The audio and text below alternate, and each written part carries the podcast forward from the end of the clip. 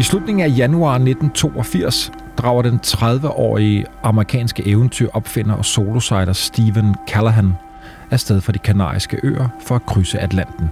and I was on the easier part, the trade winds uh, blowing me steadily to the Caribbean. I got about a week out, had a lovely week of sailing, which is unusual. Han er alene ombord på sin 7 meter lange hjemmebyggede båd Napoleon Solo.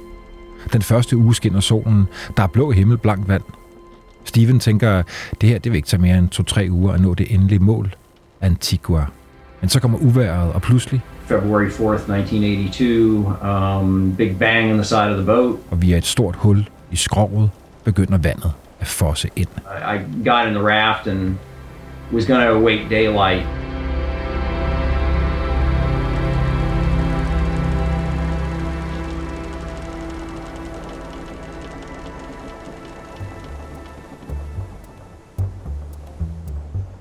Du lytter til den yderste grænse. Jeg hedder Bjørn Harvi, og vi er fortsat i gang med sæsonen om de ekspeditioner, der gik grueligt galt. Og med i studiet i dag har jeg dig, Torbjørn Torup. Velkommen.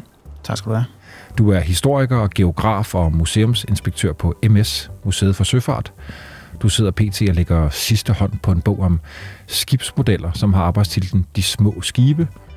Og så har du igennem de snart 20-årige arbejde med netop søfartshistorie. Jeg må sige, et, formentlig et rigtig godt og stort indblik i mange af de dramatiske beretninger, forlis og overlevelseshistorier. Herunder også dagens, øh, historien om dagens hovedperson, Stephen Callaghan, hvis bog jeg ved, du læste for mange år siden, og måske nok også igen. Ja, det er rigtigt. Skal vi starte med, øh, med Steven som en, øh, en ung dreng? Ja, lad os gøre det. Altså, han er jo sådan en øh, lidt en enspændertype, der godt kan lide at gøre tingene selv. Og han er en af dem her, de her mennesker, som jeg også har mødt mange af igennem arbejde på museet, hvor han elsker skibe. Han er betaget af skibets form, han er betaget af det, man bruger skibet til. Han vil bygge skibe selv, han drømmer, drømmer om skibe, og han udlever de her drømme. Først ved at bygge legetøjsskib, og siden ved at bygge rigtige skib, også det skib, han så forliser med. Jeg synes, jeg har læst, at han også havde det bedste i sit eget selskab som dreng. Ja, altså det, det havde han. Det er der jo, øh, det er der jo en del af os, der havde. øhm, og han, han kan godt, han finder ligesom ind i sig selv, men også på en måde ud i verden, både sådan rent fysisk ud i verden, men også mentalt ud i verden ved at øh, hellige sig det her arbejde. Så øh, hvornår er det, han så begynder at, at bygge sine egne skibe? Det er jo i hvert fald sådan, så han kommer til at bygge også det her skib selv. Øh, Napoleon Solo, som, som båden hedder. Jamen altså, han øh, begynder jo at bygge skib som teenager sammen med nogle andre. Det er jo et øh, forholdsvis kompliceret fag, man skal lære. Og så øh, efterhånden, så udlever han så den her drøm med at bygge sit eget skib, som man så selv kan sejle med. Det er jo en del af det, sådan en form for syntetisk drøm, hvor man ikke en syntetisk forstået som falsk, men en syntese forstået på de ting, der smel- smelter sammen i det, man gør. Tegner han selv? Ja, ja, han har selv tegnet linjerne og formerne, og det er jo også noget, man går meget op i, når man bygger både. Det er jo formerne nærmest som om, det er et, øh, et menneske eller noget, der er levende. At man kan mærke det i hænderne, og man har nogle idéer om, hvordan det, hvordan det virker, hvordan det sejler under forskellige forhold. Altså, der er jo intet skib, der er gode under alle forhold, så man skal ligesom finde nogle former, der egner sig til det, man gerne vil. Og hvad bygger han båden til? Han bygger båden til at, øh, til at sejle over Atlanterhavet. Øhm, til at gøre det, han gør i den her beretning, vi kom, så kommer til. Okay, så det er skræddersyet til det. Det skræddersyet til dem. Nu har han så også vokset op i New England, i det nordlige, nordøstlige USA, og det er jo ligesom Atlanterhavet, man sejler på der. så, øh, men en ting er selvfølgelig at sejle i kysten af sejlads, noget andet er at sejle ud over verdenshavene. Så er det øh, i slutningen af 1981, at han krydser Atlanterhavet med en kammerat. Ja. Er der noget i den øh, historie, vi skal berette noget om? Nej, altså først har de jo sejlet til Bermuda, så vidt jeg, så vidt jeg ved, som en slags prøvesejlads. Det er første gang, han sejler sådan rigtig langt. I virkeligheden er der jo ikke nødvendigvis noget specielt farligt i at sejle rigtig langt, fordi det er ude på verdenshavene, principielt i hvert fald, at det er mindst farligt. Det var det farligste at sejle lidt tæt på kysten, hvor man risikerer at støde ind i skær, øh, man risikerer at blive fanget noget af brænding, der er også mere skibstrafik, så man risikerer at øh, kollidere med andre skibe. Så det er jo ikke nødvendigvis farligt at sejle ud på verdenshavet, men det er selvfølgelig en mental overvindelse at gøre det. Og det går ret godt. Ja, det går fint. De øh, sejler over Nordatlanten. Altså det er jo ikke Nordatlanten forstået som øh, Færøerne og Island, men altså stadigvæk den nordlige del af Atlanterhavet fra USA til, til England. Så vidt jeg husker, så skal han være med i, i en anden form for race tilbage hen over øh, Atlanterhavet. Mini Transat. Ja, det står for Mini Transatlantic og Mini, fordi det er en sejlads for, det er jo ikke sådan noget Volvo Ocean Race, vi taler om her, det er solofartøjer, altså hvor man sejler alene. Den slags øh, sejladser for eventyr er der jo nogle af, hvor man ligesom sætter sin eventyrtrang ind i en ramme og gør det til en konkurrence. De lægger sig fra land fra den øh, by, der hedder havne, lille, lille havneby i Cornwall, der hedder Penzance. Og på det tidspunkt er det blevet lidt ud på efteråret, og det er ret dårligt vejr. Så der er, de får at vide, at bare de kan klare Biscayen, så skal det nok gå. Og du ved, det er sådan noget, tænker jeg, okay, det er sådan lidt en skræmmende melding at få. Bare lige kan klare okay. det her ekstremt farlige, så, så kommer det til at gå. Og det viser sig jo så også, at Biscayen lever op til sit rygte som et rigtig uh, ubehageligt sted at sejle. Og det har jo noget at gøre med, at det er et sted, hvor de store bølger fra Atlanterhavet har, har kunnet bygge sig op over flere tusind kilometer, og så sker der det, at øh, fordi Biscayen jo ligger inde på kontinentalsoklen, så bliver al den her energi for de her dybe bølger, bliver lige pludselig presset op på et område, hvor vandet er meget lavere, og så bliver bølgerne meget højere og meget stejlere. Og det oplever de jo så også i den her kapsejlads. Ja, hvad sker der? Jamen, altså, der er mange af dem, der forliser. Øh, der er til synligheden heldigvis ikke nogen, der omkommer. Altså, det kunne du lige så godt have gjort. Så det viser sig faktisk, at det var lige så farligt, som de blev advaret imod. Og det sker jo så også for Stephen Callahan, at han, hans båd får en masse skader, og han øh, må krybe i land i Spanien. Ja, så han opgiver at være en del af, altså fortsætte racet? Ja, det gør han. Altså, fordi at hans båd går i stykker simpelthen, så han bliver nødt til at blive og få den repareret. Og han er jo ikke, han er jo ikke voldsomt mange penge, så han skal ligesom også øh, selv lave en masse. Så han skal finde et, en beding, hvor han selv kan gå og reparere den sammen med nogle lokale håndværkere. Så ja, det bliver jo sådan et ophold, og hans, han vælger sig ud af den her kampsejlads.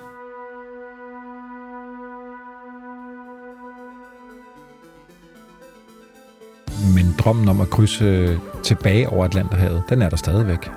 Ja, og det er også noget, han gør lidt ud af at fortælle i sin bog, at i virkeligheden virker den her konkurrence måske lidt som et fremmed element, fordi han er jo i virkeligheden virker ikke som, et, som om han har lyst til at bevise noget overfor andre end sig selv, i hvert fald ikke lige i den her sammenhæng. Så han virker ikke voldsomt skuffet over at være udgået af kapsejlæsen, fordi kapsejlæsen var måske lidt mere noget, som tilfældigvis skulle samme vej, som han alligevel havde planlagt. Hvad har det af betydning, at tiden går, fordi han ligger på beding og skal have sat sin, øh, sin båd i stand? Ja, altså jeg tror, at sådan vejrforholdsmæssigt betyder det ikke nødvendigvis voldsomt meget. Okay. Altså, fordi han er jo kommet igennem det værste, øh, Biscayen og rejsen fra, fra Wales, fra Cornwall. Men det, der betyder noget, det er jo, at han risikerer at løbe tør for penge. Altså, så han skal jo ligesom videre. Hans plan er jo at komme til sejle til Karibien og finde et arbejde der, som sådan, hvad ved jeg, strandbumse, bartender, skibsbygger, alt muligt mand, et eller andet. Øh, så han skal ligesom videre for at øh, ja, have, have, have penge til at fortsætte sit, de drømme, han, øh, han har. Ikke? Der er en fransk kvinde, som øh, påmønstrer. Ja, som han skriver, så er det jo han har mødt mange, som lige er lagt til for at skulle være der et par dage, og så lige er det gået et par år, og så er de ikke kommet videre, og så har de ligesom levet det her øh, frie liv som en sømand, der er gået i land, men det ønsker han jo så ikke at gøre, og så slår han pjallerne sammen med en fransk kvinde, som bliver gast ombord på hans skib. Og det er sådan lidt en sjov øh, periode, den her bog, hvor han så hun lægger åbenbart, han gør meget ud af at skrive, hvor meget hun lægger an på ham. Men han siger okay. nej, fordi det er derfor, han er der. og det, det har han det rigtig godt med at fortælle. Ikke? Og han er også, også ret tydelig med, at han glæder sig til, at hun står af. Ikke fordi han sådan er noget mod hende, men fordi det er noget, han skal lave alene. At det, han skal sejle over Atlanterhavet alene. Hun troede, der var et andet projekt. Hun hopper af efter en uge. Ja, de kommer til de kanariske øer, som jo er et klassisk udgangspunkt for den videre sejlads vestpå over Atlanterhavet. Og så er han øh, alene, og øh, ligesom det skal være, fornemmer, han, fornemmer man i bogen, ikke? at nu er det det, han, øh, det, han har forberedt sig på hele livet i virkeligheden. Og den første uge, som jeg startede indledningsvis med at fortælle, der, der lavede det til, jamen vejret er godt. Ja, altså Blank det er jo vand. det her, man bruger den, der hedder, i hvert fald i ældre tid, handelsvindene, fordi det var de handelsskibene sejlede med til, øh, til Amerika. De blæser jo forholdsvis stabilt nord og syd for ekvator. Og øh, så har han jo lavet en rækning, altså en sejlføring på skibet, så han gør, at han ligesom kan slå sejlen ud på begge sider, så han får en masse, øh, han linser, som man bruger sådan skibsudtryk. Han har vinden ind øh, bagfra, og øh, sejler egentlig i god ro og orden. Men kommer selvfølgelig også ud for noget hårdt vejr, fordi det, selvom vinden er forholdsvis stabile, så opstår der jo hele tiden, eller i ny og næ i hvert fald, øh, storme, øh, hårdt vejr på Atlanten, og bølgerne kan blive enormt store, og det er også det, man bygger skibene til, og studerer til at klare. Hvornår, øh, hvornår har vi det her, øh, den, den, den rigtig store og meget dramatiske ting, der sker, der kommer til at ske flere, ja. men, men øh, hvornår har vi selve katastrofen, Torbjørn? Ja, det sker efter cirka en uge, og det er jo det specielt, når man sejler alene, så sover man jo også. Altså man er jo ikke vågen hele tiden. Øh, han indretter jo også sin båd, så man kan øh, lynhurtigt komme op til en nødsituation.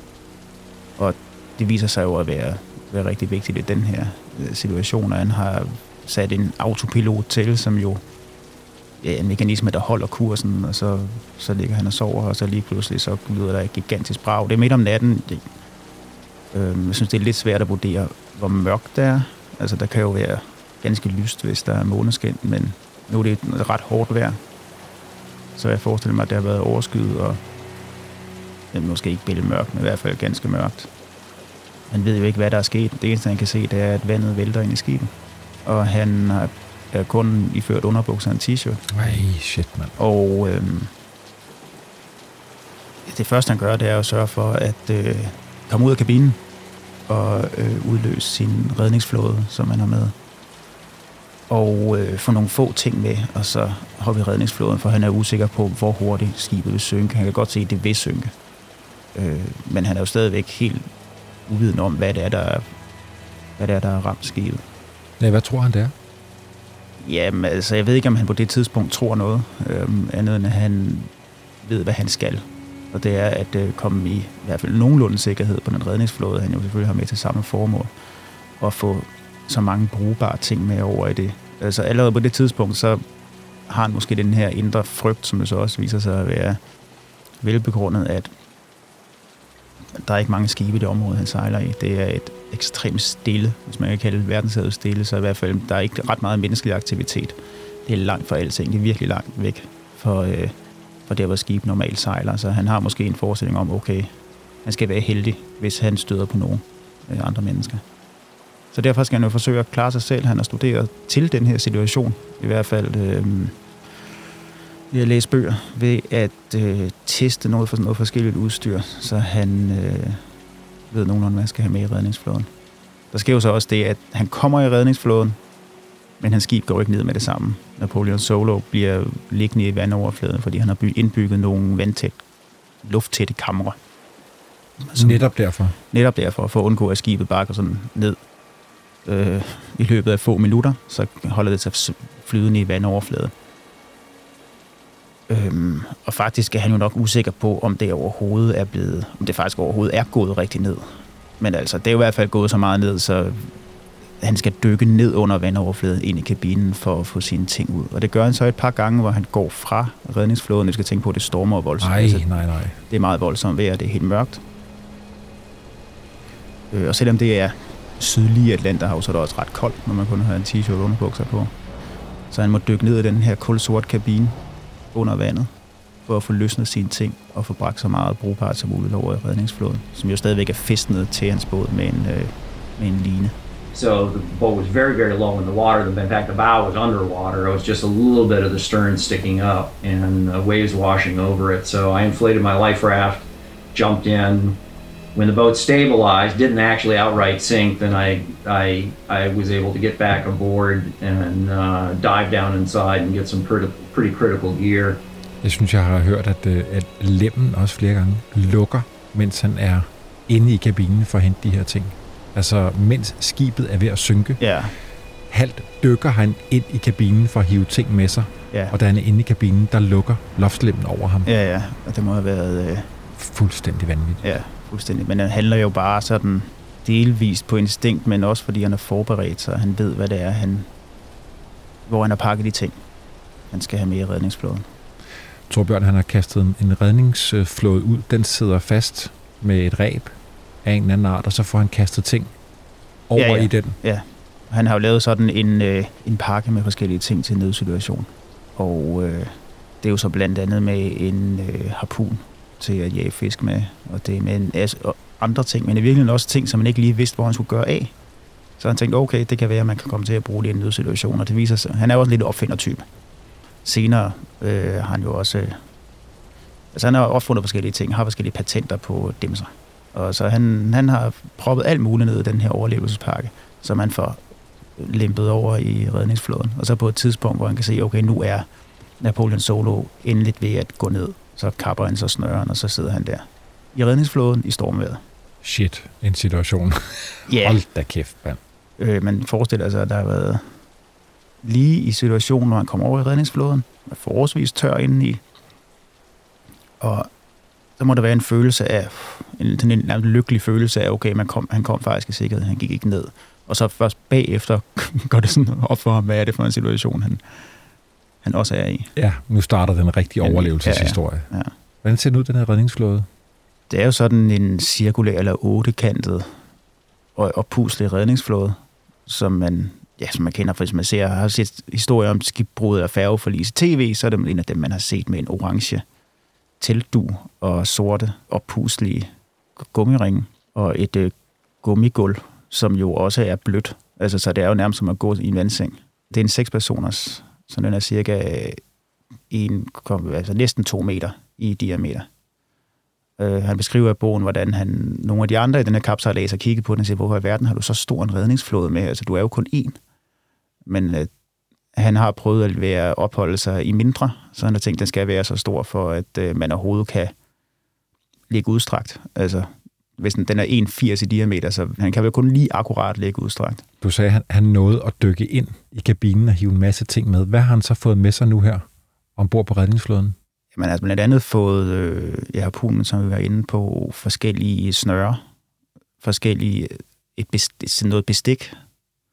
Han har øh, forskellige flydende elementer med, øh, hvad hedder det, sådan noget skumplast, og altså forskellige mere eller mindre tilfældige ting, der kan flyde.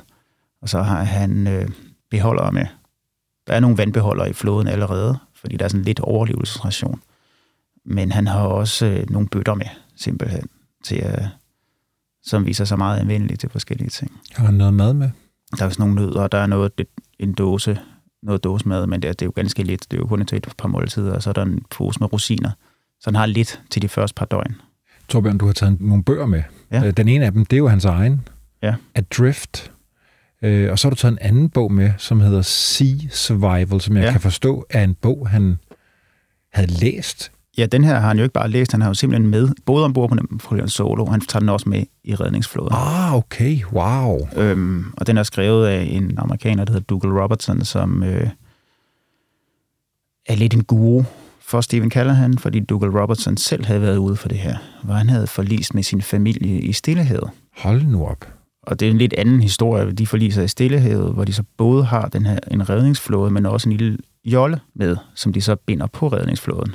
Men så på et tidspunkt, efter nogle, noget tid, så øh, bliver redningsflåden ødelagt. Den mister simpelthen for meget luft, og de kan ikke være i den, og så ender de med at sidde seks personer i den her lille jolle, øhm, midt ude på Stillehavet, også i, øh, i ugevis. Den historie skal vi lave en dag.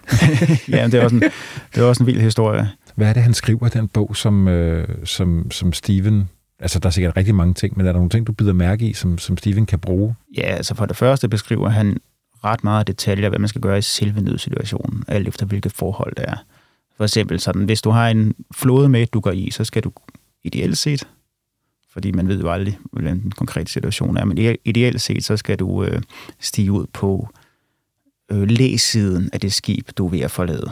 For der er, der er vandet, der, der er ikke så store bølger. Men hvis du ikke har en redningsflåde, hvis du for eksempel bare skal hoppe i vandet med en redningsvest, så skal du gøre det på vindsiden, så risikerer du ikke, at skibet flyder hen over dig. Altså sådan alle mulige konkrete råd til selve nødsituationen, men også til den efterfølgende overlevelsessituation. Hvordan fanger du fisk? Hvilke dele af fisken kan spises? Hvad for noget tang kan du spise? Hvordan estimerer du, hvor du er henne? Hvordan øh, administrerer du bedst dine kræfter? Hvordan administrerer du bedst dine forsyninger? Videre.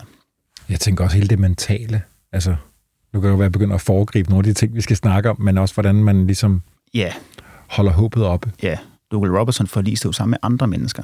Så det handler jo også om, hvordan man holder humøret op i en gruppe, der er sammen i nødsituationen. Og det er selvfølgelig ikke aktuelt for Stephen Callahan. Men han, Stephen Callahan forestiller sig så lidt selv, han er lidt en gruppe, bare inde i sit eget hoved, med forskellige personligheder, som trækker hver deres retning. Tror du, han får det fra bogen? det, det er svært for mig at sige. Altså, men der er jo noget med det her, at man, det kender man jo også i sin helt almindelige dagligdag, så, er der, altså, så, så har man, man har lyst til noget, og man skal noget andet, og øh, så tænker man måske ud i fremtiden, okay, hvad, hvad vil fremtids Bjørn eller Torbjørn sige? Ikke? jo, det Øh, så man kan godt have små monologer, eller dialoger inde i sit eget hoved. Absolut.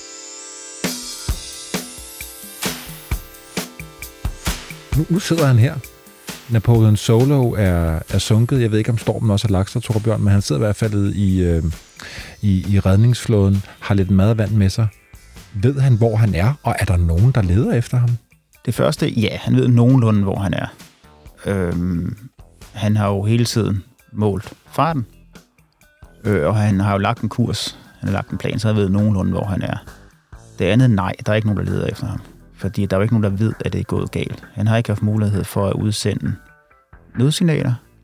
Han udsender jo faktisk forholdsvis hurtigt nogle nødsignaler til, han har sådan en radio med, som, øh, altså det paradoxale her er jo, at skibe kan, skibene er enorm, de andre skibe på verdenshavet er enormt langt væk. Men det, der principielt kan være ret tæt på, det er flyvemaskiner. Altså, de er jo kun 10 km væk. Skibene kan være 100 km væk. Så det, han egentlig håber mest på, det er at få kontakt til fly. Og så har han en radio med, som er sådan en nødradiosender, som principielt burde kunne blive opfanget af alle fly. Så den bruger han en del til at starte med. Men han har jo bare fortalt sin familie nogenlunde, hvornår han er fremme i øh, Karibien. Og så er der jo ikke nogen... Og det er jo, og det har jo været virkeligheden for skibbrudene, øh, lige op til vore dage, hvor der er GPS, nu er der GPS'er og øh, trådløs kommunikation på et andet plan, men tidligere har det jo altid været sådan, at man begynder først at blive nervøs, når skibet ikke er fremme til tiden. Og skibet kan jo være planlagt frem om en måned eller om to måneder. Og så er det først der, det går op på folk. Okay. Og det kan jo være sådan lidt beroligende i virkeligheden i hans situation, at han ved, at hans familie er ikke nervøse. Men samtidig kan det selvfølgelig også være øh, forfærdeligt, for man ved, okay, der er ikke nogen, der leder efter mig. Torbjørn, vi har jo et, øh, tænker jeg, et, et af flere meget dramatiske højdepunkter. Og det er efter, at det er den 14 dages tid, hvor han tænker, nu kan det være, Ja. at jeg bliver reddet. ja, ja, fordi så ser han jo et skib. Ja, det er jo det. Et stort øh, handelsskib, et containerskib. Altså det, han håber på, det han ved nogenlunde, hvor skibenes sådan, hovedfærdselsruter er. Det er jo ikke sådan, at skibene bare sejler alle mulige steder på verdenshavet. De har jo også et hovedvej, som man har på landjorden. Øh, så han prøver at beregne, hvornår kommer han ind i den her færdselsrute fra Amerika til, øh, til Sydafrika. Og så ser han jo et containerskib, som stævner direkte imod ham, og han øh, fyrer sin nødblus af, og han tænder sin nødradio, og der sker ikke noget. Det han troede var den sikre redning, det viser sig at være en illusion. Og det har jo været tilfældet. De ser ham ikke. Nej, de ser ham ikke. De holder jo heller ikke udkig efter, efter sådan noget.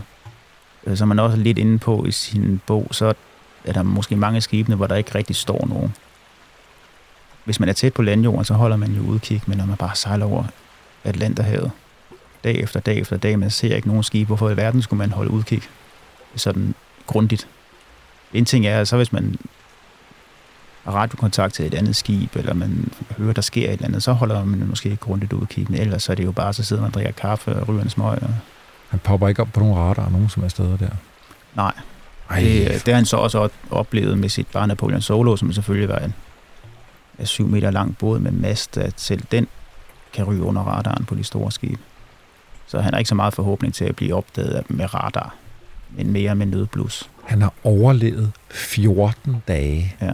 og redningen er lige foran ham. Hvad, hvad skriver han i sin bog, Torbjørn, om hvad det her det gør ved ham? I virkeligheden synes jeg, at han er forbløffende realistisk. Han øh, bare må vende sig til den situation, at det ikke er en skib, der skal samle ham op. At øh, det kan godt være, at han... Og han har jo også læst andre overlevelsesberetninger, og det er jo noget, der går igen, at det er bare ekstremt sjældent, at der kan gå mange skibe, før man bliver opdaget ude på verdenshavet. Fordi verdenshavet er enormt stort, og bare noget af en kilometer væk. Altså, så, øh, så kan man være heldig. Især hvis det er dagslys. Hvis det er nat, så kan man jo fyre nødt blus af, så man nemmere at se. Så han får... Jeg vil lige være og, og, og spørge dig, at ville det være bedre, hvis det skib ikke var der, men måske er det en god erkendelse, han får? Altså det her med, at det er ikke et skib, der skal redde mig, jeg skal redde mig selv. Ja, at det i virkeligheden er måske en meget god erkendelse, øh, at han bliver nødt til at virkelig at tænke ekstremt langsigtet. Fordi han jo så har jo også regnet ud cirka, hvornår vil han komme til de forskellige øh, hvad hedder det, shipping lanes, øh, øh, hovedfærdselsruter, så finder han ud af, okay, det er måske ikke det, han skal regne med, så er det sådan, okay, hvornår kan han komme til fastlandet? Eller nogle øer. Og den vej, han sejler, eller flyder med redningsflåden, er jo stort set den vej, han alligevel vil være sejlet med sit skib, så han regner med at forhåbentlig komme til de karibiske øer. Han har haft den her harpun med. Lykkedes det ham at, at, at fange noget at spise? Ja, altså i virkeligheden er det jo en enorm succeshistorie, at han efter at have spist sine nødrationer, så øh, begynder han at fiske. Og man kan sige, wow, okay, når man, når man selv er ude at fiske, så kan man jo godt stå der i en hel dag uden at fange noget som helst. Hvordan kan han så være heldig at trods alt at fange så meget? Og det har noget at gøre med, at de her fiskearter, doradoerne og det her, som hedder på engelsk hedder triggerfish, som er de her nogle af dem meget farverige, man kender fra akvarierne med sådan en lang øh, trutmund og øjnene, der næsten sidder midt på kroppen. De øh, lever helt naturligt af at øh, opsøge drivtømmer, drivgås, øh, store tankklumper, hvor de spiser de øh, organismer, der lever de her steder. Det kan være sådan noget som ruer, som vokser på hans flåde. Altså sådan noget sker enormt hurtigt. Bare, altså, folk ved jo godt, hvordan deres løsbåd ser, op, ser ud efter en sommer i havnen. Sådan kommer hans redningsflåde også til at se ud. Så de her doradoer, de bomber hele tiden med næsen, ofte meget hårdt, nede, ned under hans øh, redningsflåde, og de her triggerfish gør det samme. Og så ligger, ligger han ellers sådan med, øh, med albuen på redningsflodens kant, og så med harpunen hævet, og så forsøger han at øh, harponere de her doradoer. Øh, og efterhånden lærer han jo de her fisk at kende. Altså, der er jo, der er jo ret mange fisk efterhånden omkring hans redningsflåde. Og det tager jo mange timer for ham at fange en, men altså, han har jo så også hele dagen, og han bliver nødt til at gøre det hele dagen. Og det er også lidt det, der hele historien med den her prøvelse til søs, det er, at det er konstant arbejde. The fish, they were my sustenance. They really were my more than friends. I mean, I, you know, I really think I came to understand uh, a lot of cultures that live very close to the environment, especially you know hunting gathering cultures and stuff, and how they look at the natural world. That to me, they were, you know, the extensions of God or God or whatever, and so they were very spiritual to me too. Hvor han på Napoleon Solo kunne have timevis, hvor han kunne ligge tilbage og læse en bog, og mens skibet sejlede af sig selv, så kræver den her overlevelse konstant kamp. Det lykkedes ham så at fange de her doradoer. Det er store fisk, så det er jo ikke en ting at harponere, noget andet er at så få, få det ombord i redningsflåden, hvor de stadigvæk lever og spræller og kæmper, og så slå dem ihjel. Og kæmpe farligt. At sidde både med en kniv ombord på redningsflåden, ja. men også med harpunen. Det hele er oppusligt plast. Ja, og det er jo det, han er mest bange for, det er, at harpunen eller hans kniv skal punktere redningsflåden. Den går i stykker på et tidspunkt, den her harpun? Ja, altså den harpun har jo sådan en øh, elastik, der er i det, der driver pilen afsted. Og den taber det på et tidspunkt. Og der er jo også det et par gange, så beskriver han, hvordan han kan se sit udstyr forsvinde ned på 4 km dybde, og der er jo, der er jo lige nej, præcis nej. intet, man kan gøre ved det. Ej. Han laver sin harpun om til et spyd, hvor han med noget af det her snøre, han har fået med, ja, så fisker han jo simpelthen med, med spyd.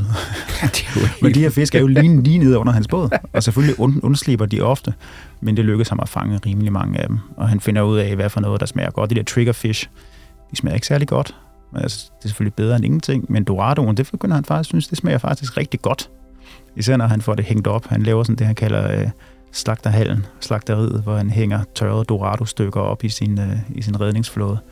Eller det, og så tørrer de deroppe, ikke? og så bliver det sådan helt stenhårdt, så det er sådan nærmest en tykkeøvelse, sådan kæbeøvelser og, øh, og sidde og spise. Men til gengæld kan de så også holde rigtig længe.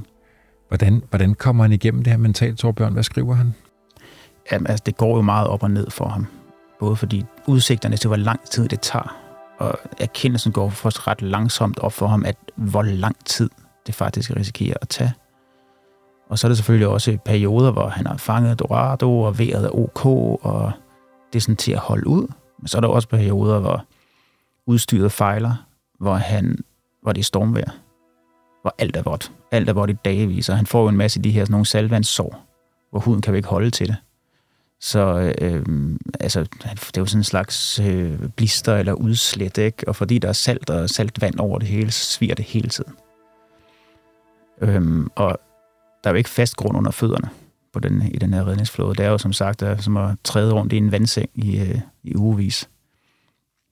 Og så sker der også det, når han lægger sig ned, eller går, eller han knæler i virkeligheden rundt, går på knæene rundt i, øh, i sin redningsflåde, så bliver han angrebet af fisk nedefra, som hele tiden sådan støder op de steder i, øh, i redningsflåden, hvor, som stikker ned i vandet.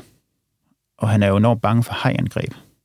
Det hajer gør, deres jagttaktik er sådan, at øh, lige se byttet an, før Nej, de angriber shit, mand. Fordi der er det med hajer, at hajer er jo øh, rovdyr, som er fuldstændig afhængige af at være fit for fight.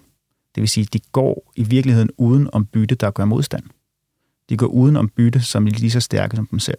Så det, det handler om, det er at vise dem med det samme. Du risikerer at komme til skade, hvis du angriber mig. Og så, så trækker de sig faktisk tilbage.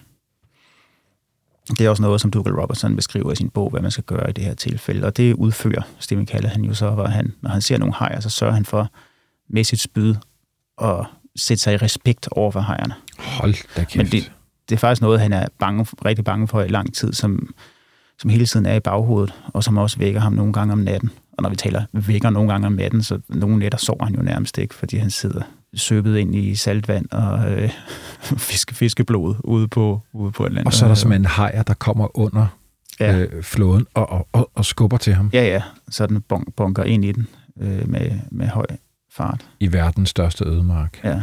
Hold da kæft. Øh, Torben, jeg har helt glemt at spørge dig, hvad med vand?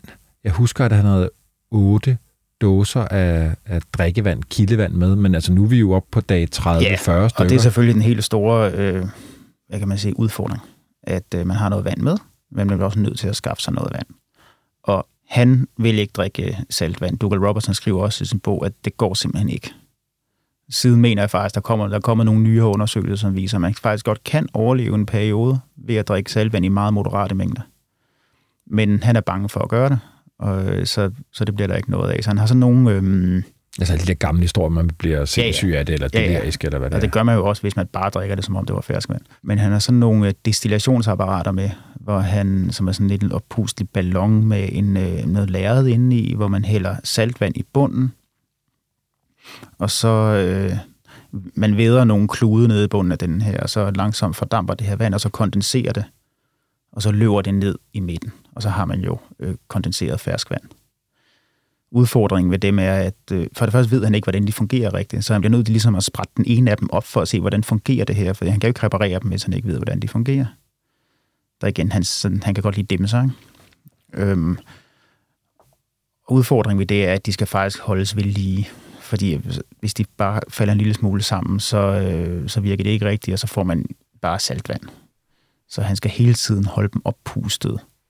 Og nogle gange skal han gøre det ved at hver halve time. Det skal gøres konstant i de perioder, hvor han har behov for ekstra vand. Fordi at det område, han forliser i, er et meget tørt område af havde. På det tidspunkt kommer vinden jo inden for det afrikanske fastland. Det er meget tør vind inden for ørkenen. Og så kommer det ud over Atlanterhavet, helt tørt, og så først langsomt, langsomt bliver der, kommer, bliver der opbygget dam, vanddampe i de her øh, vind, i de her vinde. Så det er først efterhånden, når man kommer over vestpå i Atlanterhavet, at det faktisk begynder at regne. Og hvor meget vand kan han få ud af de her beholdere? Han beskriver det som om, han får nogle øh, ounces og nogle pints. Øh, og en, en pint, det lyder, øh, det lyder dejligt. Ej, en helt pint, pint dejlig vand, ikke? Men det er jo ikke meget for en, hvis man kun må drikke en pint hver dag øh, i banehede ude på Atlanterhavet. Øhm, så det er også noget at gøre med, hvor mange kræfter han vil bruge. Øh, han er bange for at komme til at svede for meget, fordi så bruger han jo væske, som han ikke har mulighed for at få igen. Det må nærmest være et lille flydende drivhus, han ligger i, ikke? Ja, det er du så også nogle dage. på ham der. øh, hvor han... Så det er jo sådan lidt et tvækket svært det her ved, at øh, hvis det er stille, så er det lidt mindre stressende, og tingene kan, inde i hans flåde kan faktisk tørre. Han har jo fået sin sovepose med også. Det er jo også en lidt vigtig ting. Han har faktisk fået en sovepose og en pude med. Øhm, Det er selvfølgelig drivvådt noget, noget tiden, men andre gange så tørrer det, og så bliver det sådan ok behageligt, bortset fra, at det bliver helt sådan øhm, krystalliseret i sådan nogle salt øh, skorper Ej, nærmest, så han, han sover på sådan fyldt med salt. nej, nej, nej. øhm, og han finder ud af, at den virker faktisk også lidt til at bevare kulden. Altså han kan ligesom isolere sig en smule også ved de dage, hvor det er rigtig, rigtig meget.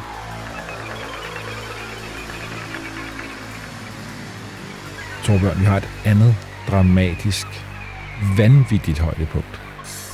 Der går hul i redningsflåden. Ja, altså han, det er jo hans mareridt, der bliver til virkelighed, hvor han... Det er dag 43. Ja, altså det er 43, det er også, der er allerede gået, øh, gået næsten halvanden måned. Det er jo vanvittigt. Ja, jeg synes, det er det mest vanvittige, det er jo, at vi... Øh, han vidste jo ikke, hvad der ville ske. Han vidste jo ikke, om han ville overleve. Altså, det kunne jo bare være en lang, sådan pinselsfuld dødshistorie. Det ved han jo ikke noget om. Og det, der så sker, det er, at den her dødshistorie i virkeligheden kommer til, lidt tættere på at blive virkelighed, fordi at det lykkedes en af Doradoerne at jage hans harpunspids op i, øh, op i den nederste ring i gummifloden. Og så man kan jo forestille sig, hvordan man ligesom ser livet passere revy, og den der den der boblelyd, når Atlanterhavet ligger og sprutter ned omkring øh, redningsflåden, som mister al sin luft. Men okay, det er selvfølgelig ikke alt dens luft, fordi der er jo to ringe. Det er jo også en sikkerhedsting, at det ikke kun er ét luftkammer, men der er trods alt to luftkammer. Ja, så skyller vandet jo også ind i redningsflåden, og det bliver til sådan en, det, altså, det bliver jo virkelig sådan en elte eller et pløre at gå rundt i, øh, fordi at den ligger lige i vandskorben. Ved han stadig nogenlunde, hvor han er? Ja, men altså, han ved jo nogenlunde, hvor han er, fordi han kan måle sin fart omtrentligt. Og det gør han ved, at øh, ligesom man gjorde på de gamle sejlskib for flere hundrede år siden, ved at kaste et lille stykke flydende materiale ud, og så måle, hvor lang tid flåden er om at sejle forbi dig.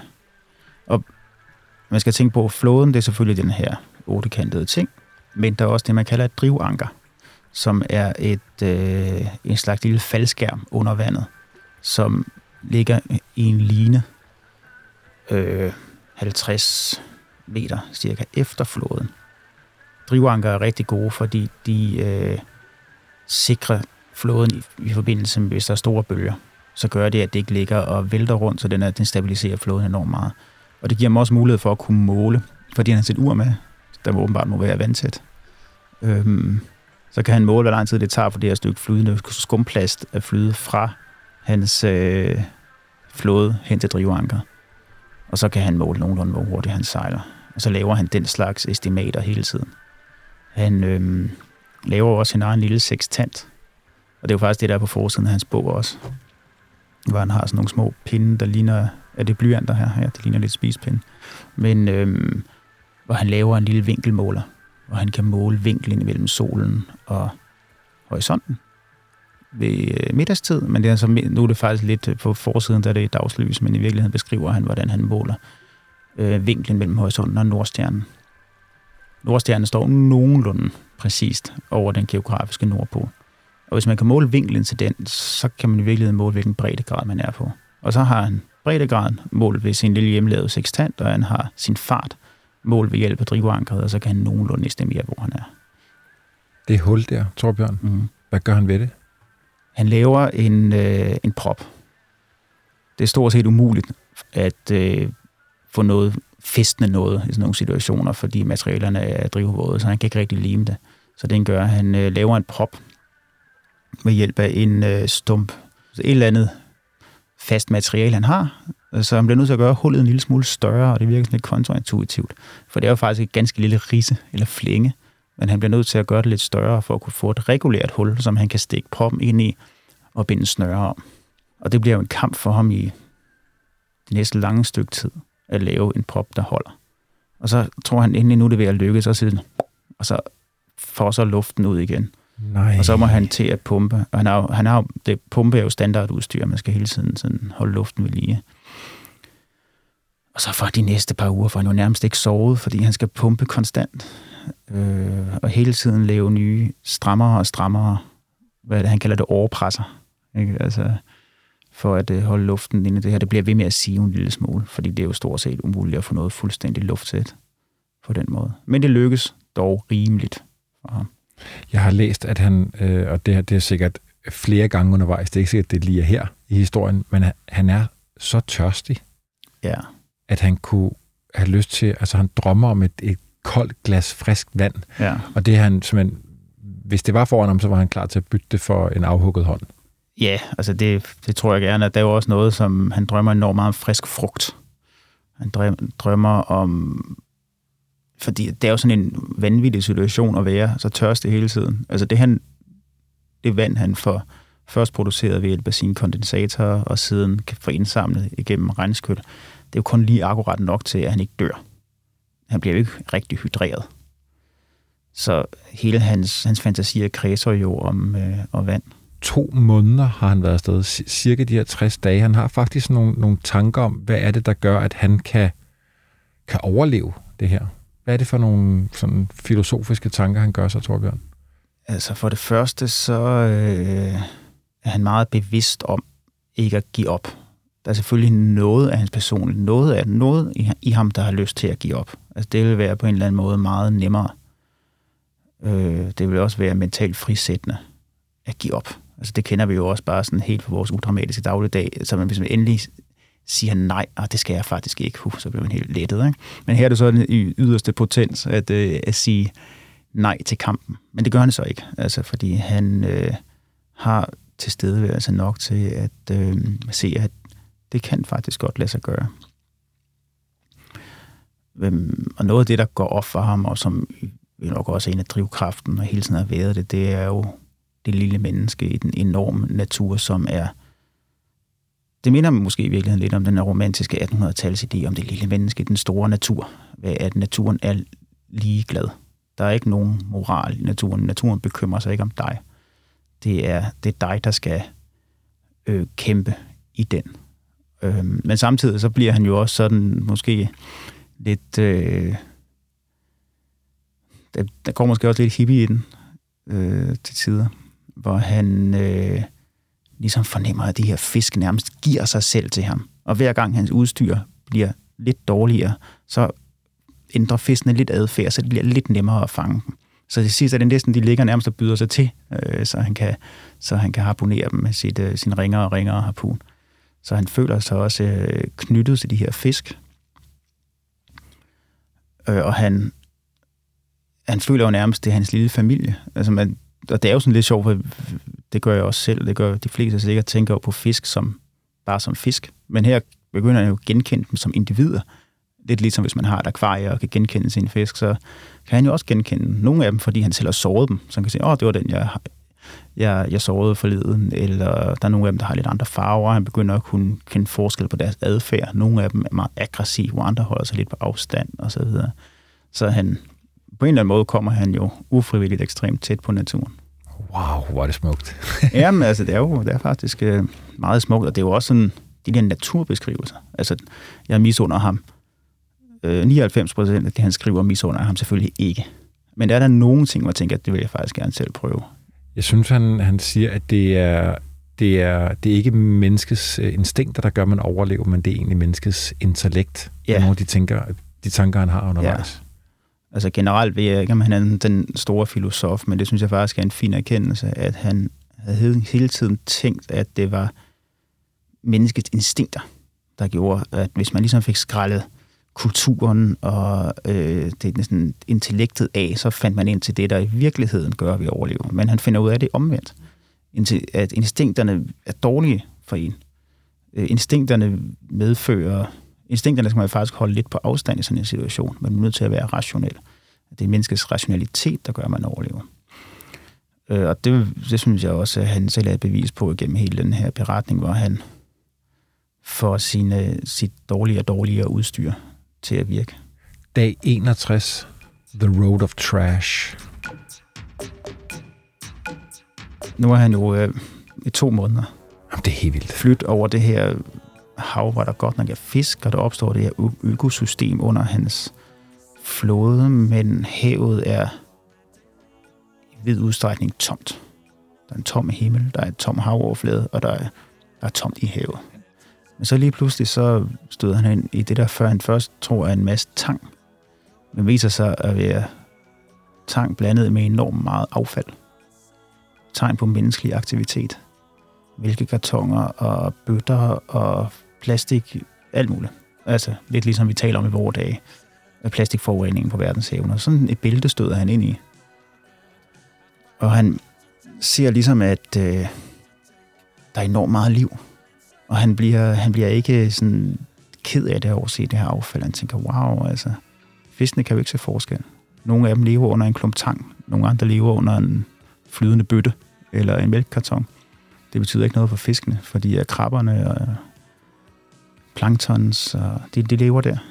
Så på en eller anden måde har vi uforvarende skabt, et, øh, skabt en, et flydende ø, som, øh, som skaber ekstra liv. Men noget, det også siger ham, det er, at han begynder at komme tættere på den civilisation, tættere på menneskelig aktivitet og tættere på redning. Ja, og så går der alligevel 13-14 dage, for jeg har skrevet dag 75. Ja. Og et kæmpe positivt, dramatisk højdepunkt. Endelig. Han har jo set tegn på, mindst, altså på landjorden. Lidt ligesom de gamle øh, sejladsberetninger fra vikingetiden beskriver, at man skal holde øje med den og den fugl, for det viser, at man, kommer, man er tættere på tættere på, på, på landjorden. Så har han jo set det samme. Han er begyndt at se, okay, der er frigatfugle, og der er... Han fanger jo faktisk også en fugl på et tidspunkt, som lander på hans redningsflåde, og så lykkes det ham sådan at, at gribe den om benene og knække nakken på den og, og spise den. Så han er jo ved at sådan indstille sig på, okay, det, det kunne være, at han faktisk overlever. Men han er bange for at drive nord om de karibiske øer. Fordi der skal jo ikke meget... De, de, de øh, store og de små antiller, de, hvad kan man sige, de falder af mod vest. Så hvis man kommer til at drive for langt nordpå, så skal man lige pludselig helt hen til Bahamas eller øh, Florida. Og det vil han, regne han ikke med at kunne overleve. Men så på dag 75 ser han lys. Så ser han bogstaveligt talt lyset. Han ser land. Han ser land. Og i, i nogle dage har han jo set skyer, som ligner land. Øhm, nu ser han faktisk land, og han ser øh, lysene fra nogle små byer, han ser lysene fra fyrtårnene.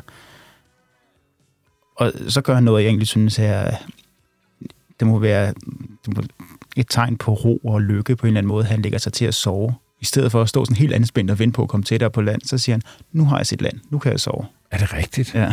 Wow. Øh, fordi så ved han, at øh, mens han sover, vil han komme tættere på. Men han kan ikke gå i land? Nej, han, er jo, han kan jo ikke rigtig styre sin flåde, så han er jo usikker på, hvad er det for en kyst, han ender på. Altså, det, kan jo, det er jo den ærgerlige virkelighed, det er, at man bliver ikke reddet bare fordi man støder på landjorden. Fordi hvis det er en klippekyst, eller der er koral, koralrev er meget ru og skarpe og risikerer at flå hans øh, flåde i stykker. Så han er lidt nervøs for, hvilken form for kyst han ender på. Øh, og han kigger på de søkort, han har med, og prøver at estimere, hvad risikoen eller chancerne er. Dagen efter, dag 76. Jamen, så hører han jo motorlyd. Ja, det er det. og nu er han jo sejlskibssømand og har ligget derude på verdenshavet uden nogen form for anden lyd end, uh, end sin egen og, og verdens. Og så lige pludselig hører han den skønneste lyd, han nogensinde har hørt. En rigtig øh, forurenende gammel skibsmotor. Og det er jo fordi, der kommer øh, fiskebåd ud mod ham. De fiskere, de faktisk, øh, de fortæller ham jo så, at det er enormt heldigt. Normalt sejler de aldrig derud. Men grunden til, at de har sejlet ud, det er, at de kunne se, at der pludselig var en mange fugle. Og fugle for dem indikerer, at der er mange fisk. Han kommer jo ikke bare sejle med sin flåde, han kommer jo sejle med hele sit mikrokosmos af, af fisk og skalddyr og tang og Men det er jo helt, det er helt tegne, tegneserie-agtigt, det her, Torbjørn. Øh, så, så sker der jo det, som er et yderligere tegn på en eller anden, i hvert fald i, bag, i set i bagspejlet, i hans bog, en stor mental ro, hvor han siger, da han lige har talt med dem meget gebrokkent, øhm, så siger han, nej, men jeg bliver bare her i flåden lidt. Bare fisk. Jeg er her. I kan bare hente mig bagefter efter han har ligget der i 76 dage, så tager han lige et par timer til, mens de fisker færdige. øhm, og årsagen til, at de, han siger, det er, at der er voldsomt mange fisk. Der er mange flere fisk, end de plejer at fange, fordi alle de her fisk er fuldt med ham i månedsvis over Landerhavet. Var det en gestus over for fiskerne, eller var det, at han lige skulle sige farvel til sit flydende hjem? Jeg tænker, at det været lidt begge dele. Det har været vigtigt for ham at fange fisk, ellers var han simpelthen død. Og på en eller anden måde er fiskerne ham jo lidt i samme båd, selvom det selvfølgelig ikke er helt så overhængende for dem, så, så skal de jo fange fisk. Det er jo det, de lever af. Han kommer i land. Ja. Hvad sker der, da han kommer i land? Ja, til at starte med falder han. Han kan jo ikke gå længere. Og det har jo noget med, at han både har mistet enormt meget muskelmasse, men han har jo også udviklet en ekstrem udgave af det, man kalder søben. Og det er jo noget, som er kendt fra gammel tid, at når søfolk kom i land efter at have været på verdenshavet i månedsvis, så kan de slet ikke gå lige. Fordi man har vendet sig til hele tiden at gå på dunegulv. Og så kan man blive ramt af det, der hedder landsyge, altså som er omvendt søsyge, hvor man lige pludselig ens øh, balanceorganer kan ikke forstå, at tingene ikke bevæger sig længere. Øh, og han har jo som sagt gået rundt i den her øh, vandseng, og nogle gange i, i bølger, store bølger i dagevis, så han kan jo slet ikke stå op. Så han bliver hjulpet op på stranden og får en iskold gingerbeer, så hans drøm går i opfyldelse. det var det, han havde drømt om i månedsvis. Ja, og så er der selvfølgelig stor på styr på stranden, fordi at øh, fiskerne jo kommer ind med en, en fjerde mand, øh, som jo tydeligvis er skibboden, sådan Robinson crusoe med tynd, øh, med sår over det hele, langt vildt skæg. Det lykkedes ham at, øh, jeg tror det er hans bror, han får fat i, og han siger i virkeligheden, at han synes, at forældrene skal vente lidt med at komme, så han er kommet til hægterne. Men det ved han jo godt, at det kommer nok ikke til at ske, for de har jo fundet ud af, at han var forsinket. Øh, de prøver at få sat eftersøgninger i gang, men kyst, kystvagten, den amerikanske kystvagt, er ikke særlig villig til at gøre det. Hvad, hvad kan vi sige om eftermælet? Altså noget af det, jeg synes er fascinerende, er, at han stikker over til søs igen for uger senere. Så skal han ud og sejle igen. Okay. Ikke noget med at flyve hjem til USA sammen med familien. Han siger, nej, nej, jeg bliver lidt og sejler rundt i Karibien. så det er sådan en dyb, dyb trang i ham. Ikke?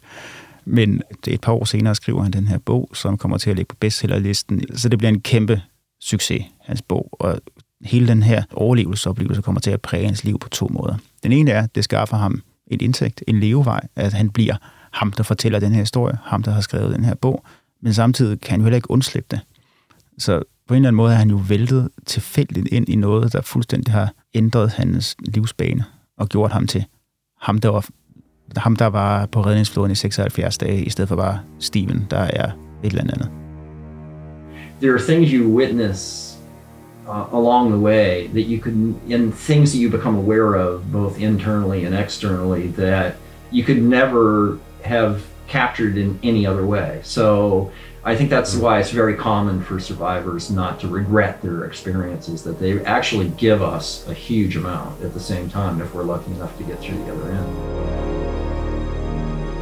Han bliver konsulent på den her film, der hedder Life of Pi, ja. som jo i hvert fald delvis bygger på hans historie, eller hvordan? det handler jo også om, om skibbrud og ophold på verdenshavet længe, så han bliver hyret som konsulent på den, fordi han har oplevet det bare en krop og kan sige noget om, hvordan er det faktisk. Og selvfølgelig øh, er det forskelligt, alt efter hvilket udstyr man har, og hvilke områder af verdenshavet, og hvilken person man er, og så videre. Men han er med der, ja.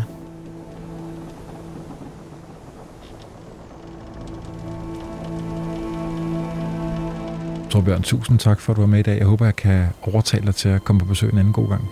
Meget gerne. Det er en fornøjelse.